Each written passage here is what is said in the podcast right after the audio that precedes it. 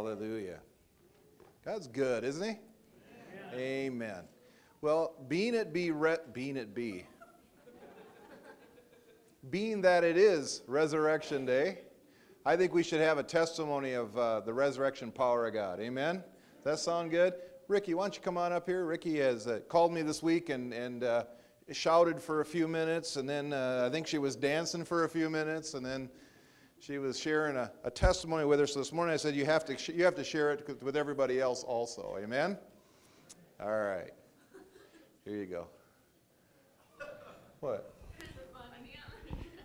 Well, it says every knee will bow. I mean.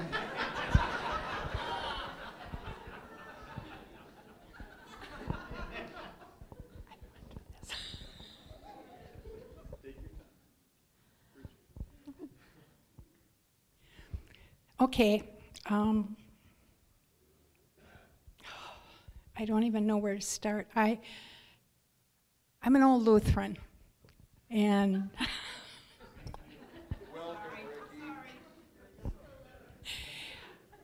I still have some of those roots in me.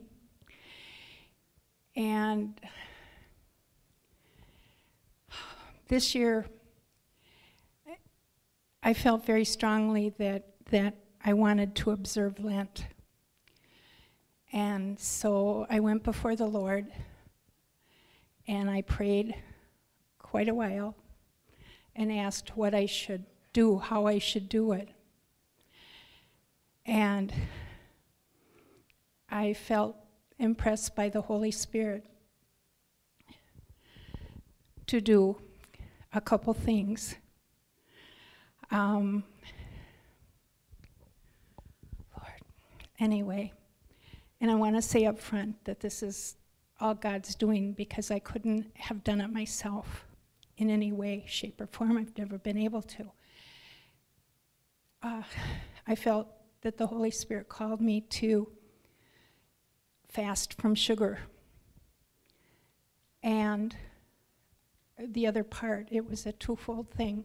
The other part is that I was uh, to start running, and I was to run uh, 60 minutes each day. Now, in that, I want to say I'm not out on the road running. I, I'm a little too self conscious about that. But I did start running in place, and I built up to going as far out in public as running on my deck. and I got the 60 minutes done. Um, I had a doctor appointment the other day, and this is what I was God is good. God is really good. Um, in the past, a few years ago, I was diagnosed with an incurable liver disease. Um, I was diagnosed a few years ago with diabetes.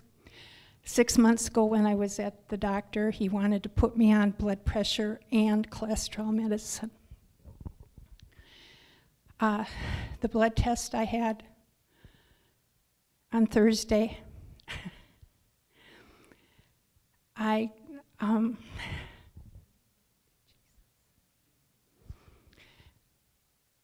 um, I have lost a total of now this is over time in the last since the last doctor's appointment I've lost 20 pounds but the total amount of weight gone is 65 pounds. Every single one of my numbers, including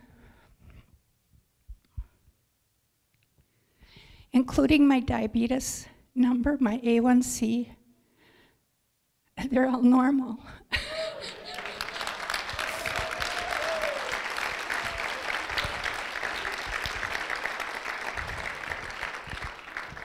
he gave me a report card with an A on it.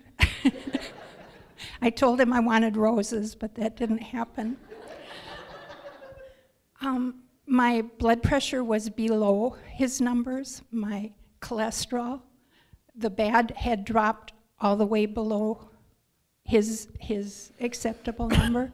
The good one had gone up above.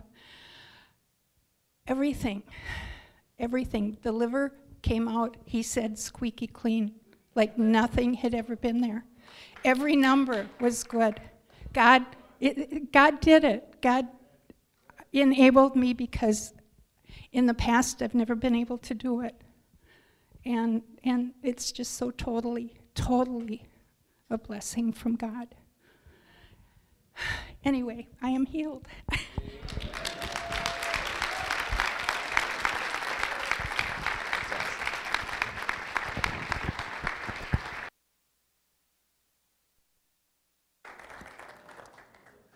Hallelujah.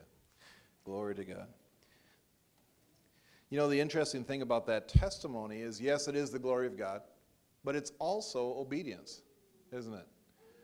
There's things that He leads us to do. I mean, God, she, had told me way back when, when the Lord was leading her to start doing some of those things.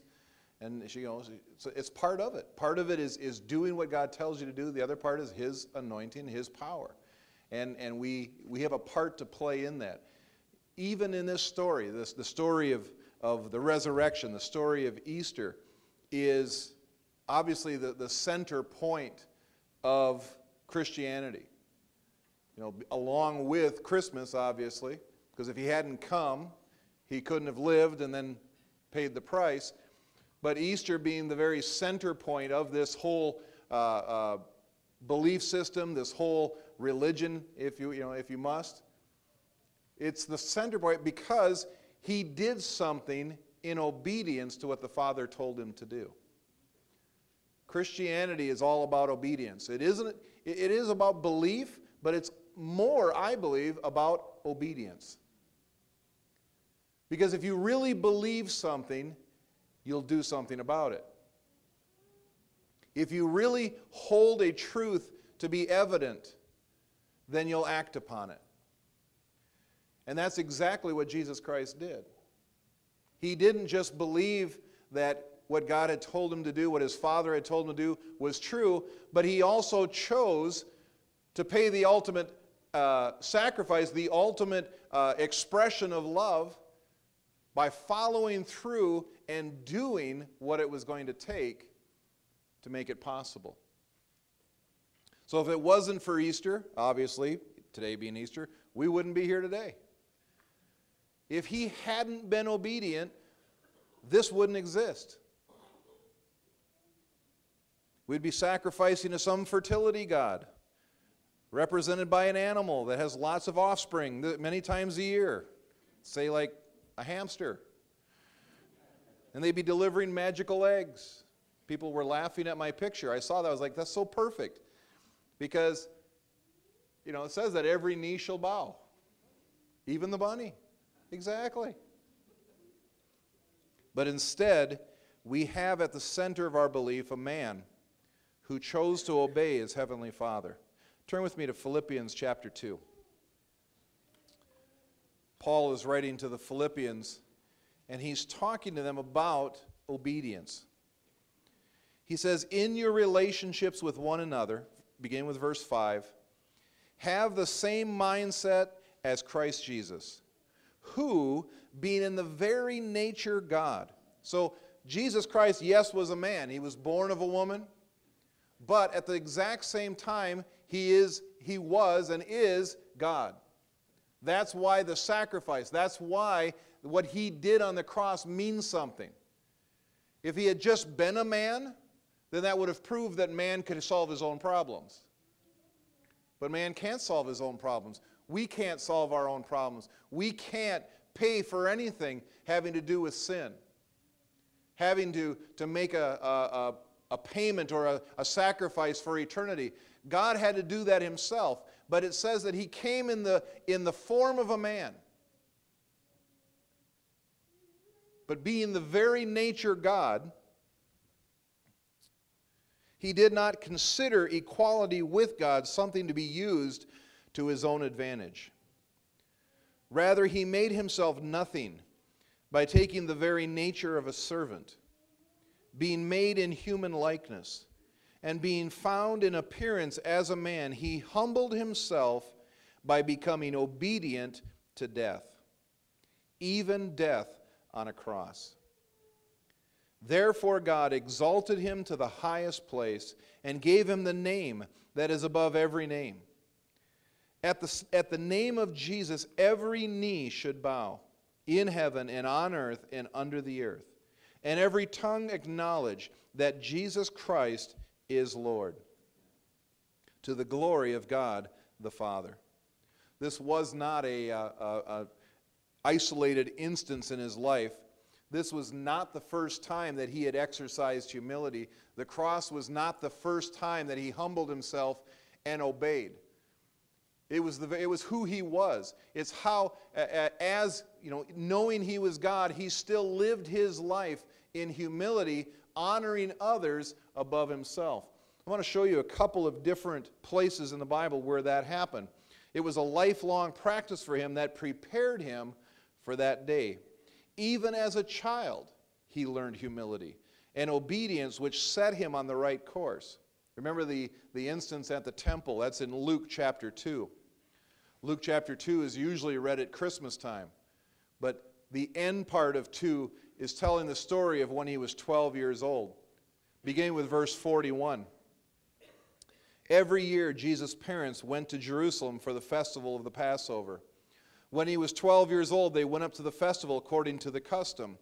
After the festival was over, while his parents were returning home, the boy Jesus stayed behind in Jerusalem, but they were unaware of it.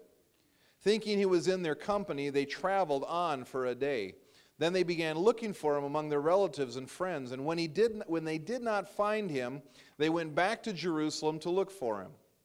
After three days, they found him in the temple courts, sitting among the teachers, listening to them and asking questions.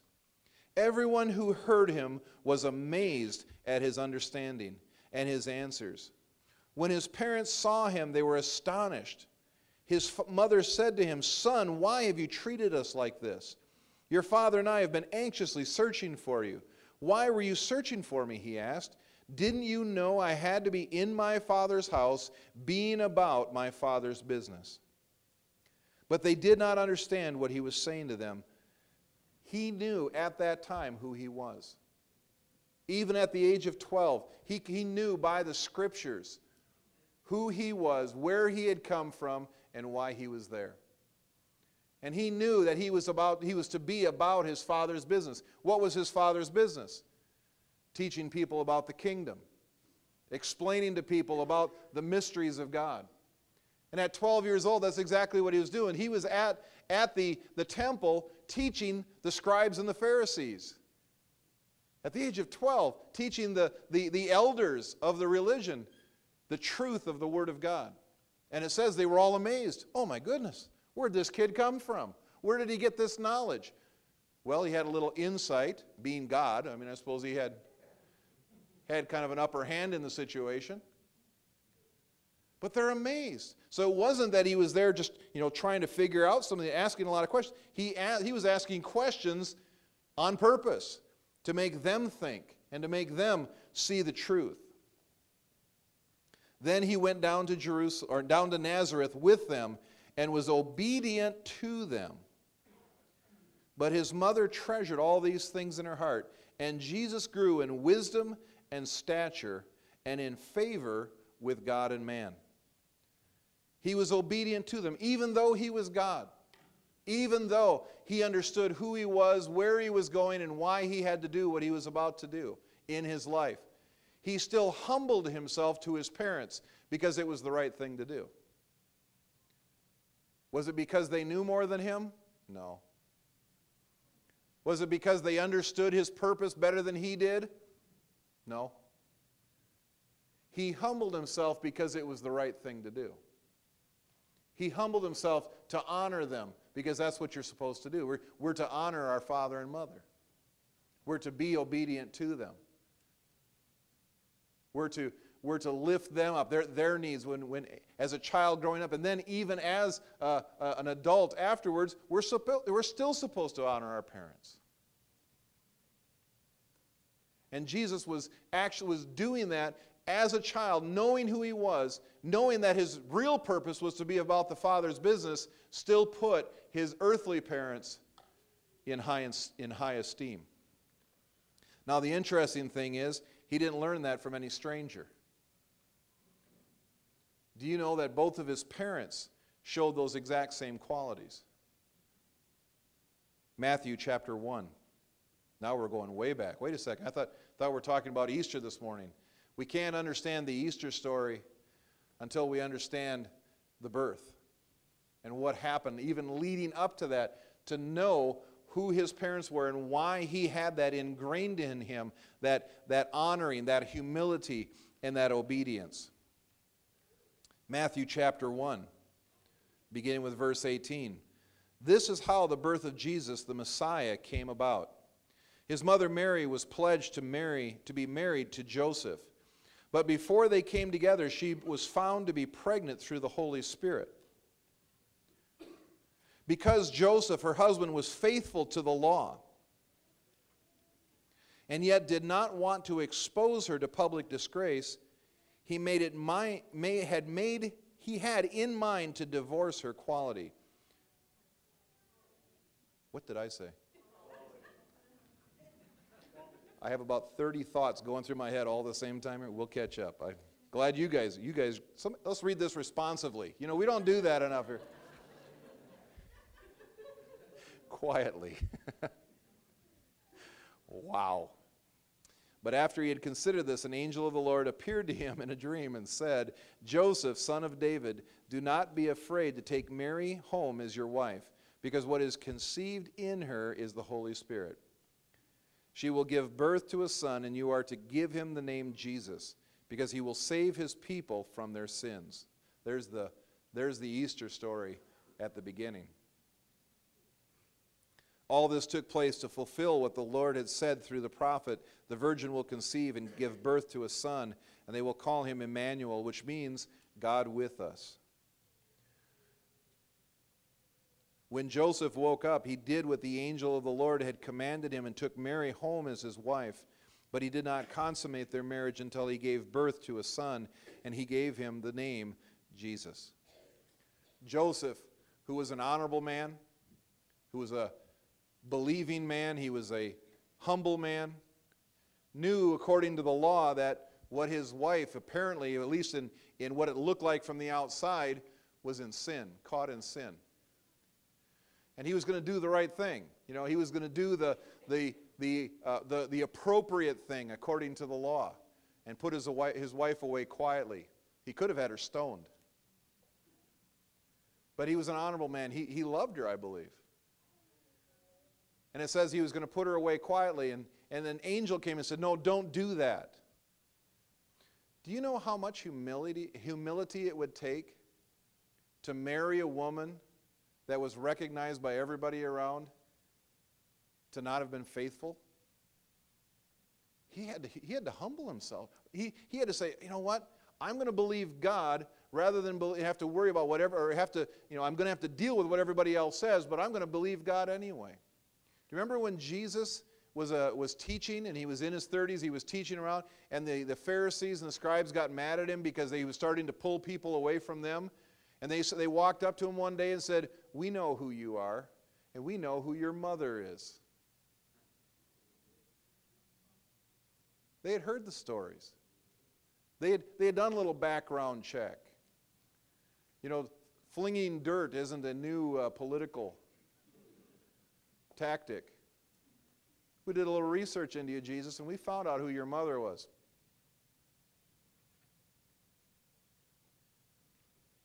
But according to the Word of God, Joseph humbled himself and obeyed God rather than being afraid of what man would say. A point that I, I, believe that was not lost on Jesus at all. He didn't take what would look best for him or, or, or save face for him and walk that out. He, he, he did whatever God wanted him to do. Okay? I'll be his father. And I'll be Mary's husband. Joseph wasn't the only one. His mother was the same way. Luke chapter 1. Begin with verse 26. In the sixth month of Elizabeth's pregnancy, God sent the angel Gabriel to Nazareth, a town in Galilee, to a virgin pledged to be married to a man named Joseph, a descendant of David. The virgin's name was Mary. The angel went to her and said, Greetings to you who are highly favored. The Lord is with you. Mary was greatly troubled at his words and wondered what kind of greeting this might be. But the angel said to her, Do not be afraid, Mary. You have found favor with God. You will conceive and give birth to a son, and you are to call him Jesus. He will be great and will, and will be called the Son of the Most High. The Lord God will give him the throne of his father David, and he will reign over Jacob's descendants forever. His kingdom will never end. How will this be, Mary asked the angel, since I am a virgin? The angel answered, The Holy Spirit will come on you, and the power of the Most High will overshadow you. So the Holy One to be born will be called the Son of God. Even Elizabeth, your relative, is going to have a child in her old age, and she who, was, who has said to be unable to conceive is in her sixth month. For no word from God will ever fail.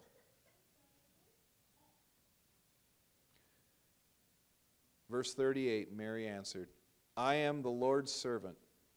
May your word be to me, or to me, be fulfilled. Then the angel left her. This is our heritage.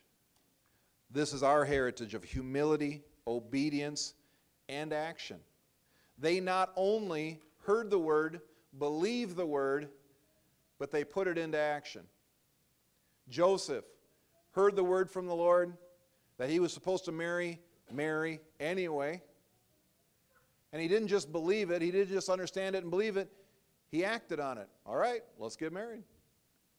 Mary not only heard the word, believed it, but she said, Be it done unto me according to your word. She put it into action. She said, Okay, Lord, I'm in.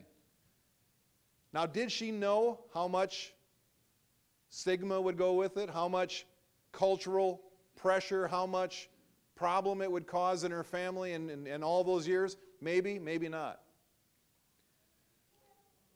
But she agreed. She said, Lord, be it done unto me according to your will. Both of Jesus' parents showed him through the early parts of his life that it's not my will, it's your will be done.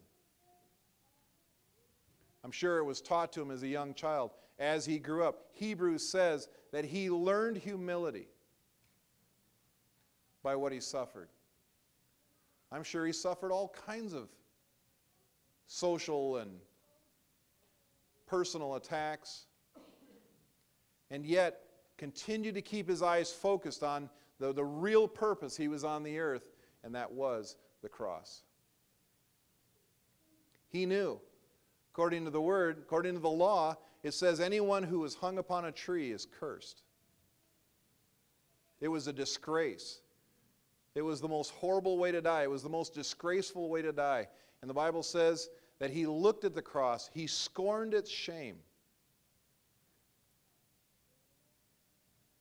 and he moved forward. He not only heard, he not only believed, but he acted upon that belief and was obedient to God.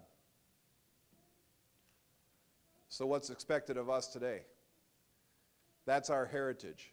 That's who we are. That's, that's what we believe. That's the kind of belief system that we're hooked up with here.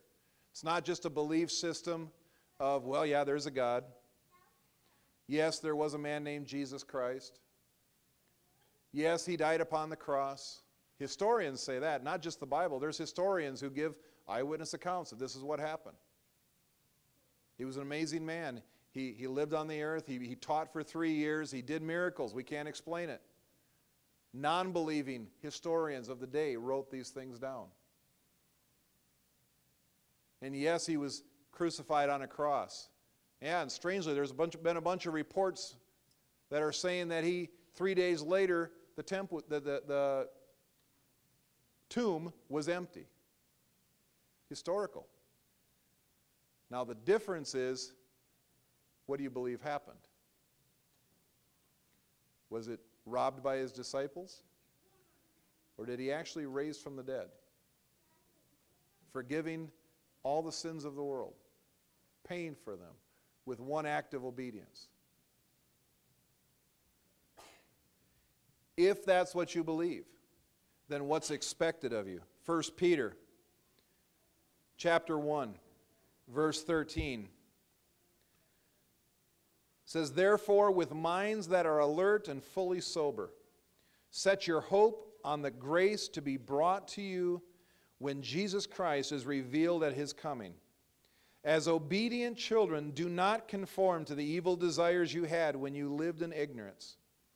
But just as he who called you is holy so be holy in all you do for it is written, Be holy, because I am holy. What's holy? What does that mean to be holy? What it means is to be completely 100% set apart for Him. His. Not mine any longer, not my will, but His will done in my life. Whenever given the opportunity, whenever presented with the option, I choose Him. Holy. Set apart given to Him, my whole life, my whole being, everything that I am, everything that I have. Fully disregarding my will, my purpose, my, my thoughts of the way my, my life should work out. You know, if you look at Jesus' life separate from Christianity, separate from this, what we have believed and have grown up believing, did his obedience work out for him? He was obedient for 33 years, did everything God, God told him to do, preached the word, did everything. And what happened to him? He was killed mercilessly on a cross. In natural eyes, it didn't work out for him very well, did it? But in spiritual eyes, believing in what is unseen rather than what is seen. By faith, it says that everything was put under his feet.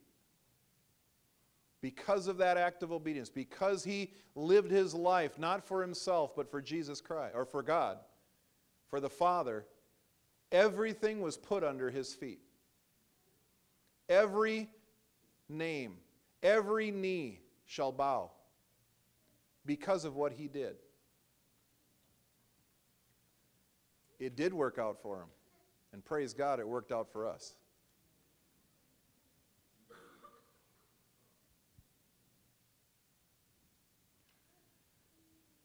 And our reward will be the same as Christ's. 1 Peter 5 6 says, Humble yourselves, therefore, under God's mighty hand that he may lift you up in due time. Cast all your anxiety on him because he cares for you. Be alert and sober and of sober mind. Your enemy, the devil, prowls around like a roaring lion looking for someone to devour. Resist him, standing firm in the faith, because you know that the family of believers throughout the world is undergoing the same kind of sufferings. And the God of all grace, who called you to his eternal glory in Christ, after you have suffered a little while, will him restore you, or will himself restore you and make you strong, firm, and steadfast. To him be the power forever and ever. Amen. Many times when, when people tell about the gospel, tell about what Jesus did, explain salvation to people, they leave out the whole suffering thing. They leave out the sacrifice part. They don't, they don't like to tell about, well, doesn't mean everything's going to get better. Sorry. The part gets left out usually where it talks about you have to lay down your life and you may die for the, for the faith. You may die. You, have to may, you may have to give up everything for God. Peter didn't fully get that whole thing. When, when Jesus had even raised from the dead and, and Jesus is restoring Peter back into the, the 12 or into the 11, he's saying, You know, are you ready to suffer for me? Are you ready to die for me? Are you ready to give your life? Are you ready to do all these things? And Peter goes, What about him? What about John?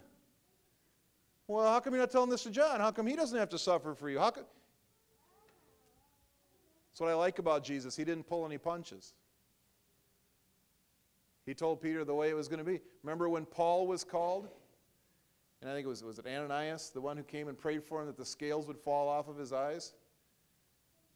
And he says, I need you to go pray for a man named Paul. He's waiting for you. And Ananias goes, I don't know if I want to do that.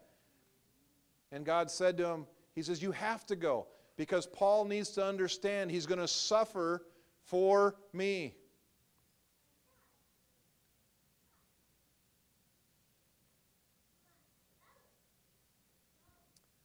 Christianity is worth living for.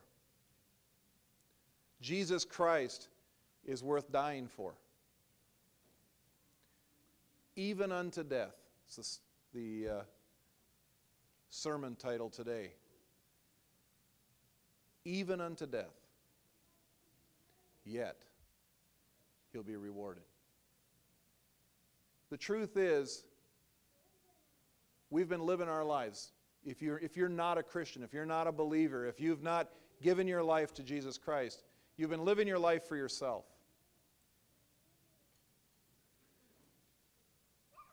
You've been doing things the way you want to. You've been the boss. You've been in charge. My will, not your will, be done. And look where it's gotten us. I know where it got me. My life was a mess. My life stunk. I had screwed it up pretty royally. And when I came to Jesus, I came to him basically with nothing. I had nothing to offer him. And he wanted me anyway. He wanted me anyway. That's amazing.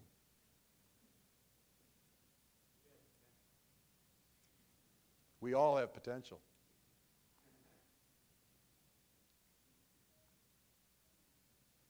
But he also told me you're going to have to lay down everything. Because the one thing I did bring to the table was I, I brought pride. I brought my way of thinking, my desires, my wants, my that's the way I've been living my life. I'm going to do this because I want to. And he said, You're going to have to lay that down. And you're going to have to let me be the Lord of your life. And that's probably one of the pretty much the hardest thing about this whole walk is letting him be Lord. Letting him have the say. But that's exactly what we have to do. If you've never accepted Christ, if you've never laid down your life and said, you know what, Lord, I don't know how this is going to work out for me, but I'm going to trust you. I'm not walking in with rose colored glasses. I'm not expecting everything to completely turn around, everything to be absolutely perfect, everything to go my way from this day forward, because I can almost I can guarantee it's not. But I realize that without you, I have nothing. I'll take the deal. I'll take the trade. I accept what Jesus Christ did on the cross for me. I receive it because I have nothing else.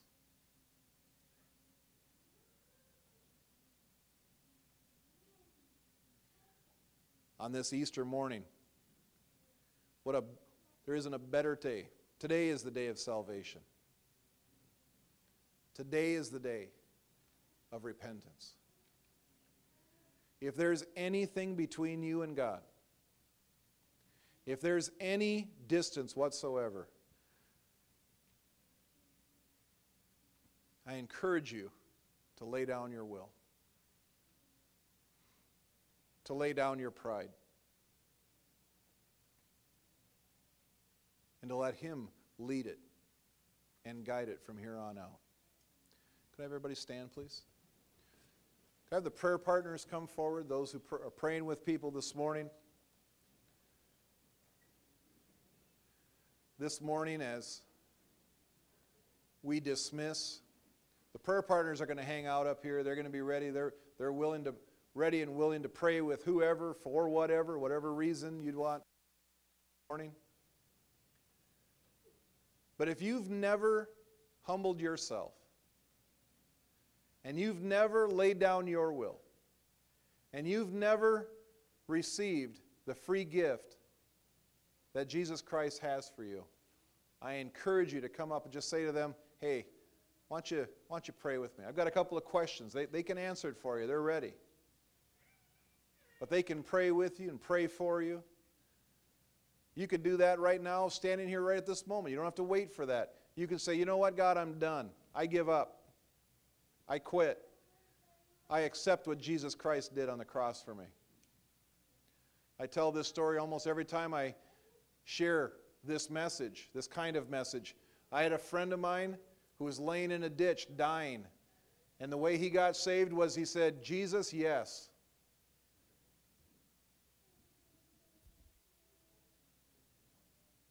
Changed his life. It's not about a big, flowery, lengthy prayer and music and whatever else. It's about the attitude of your heart to say, you know what, Lord? I'm in. I need you. I repent.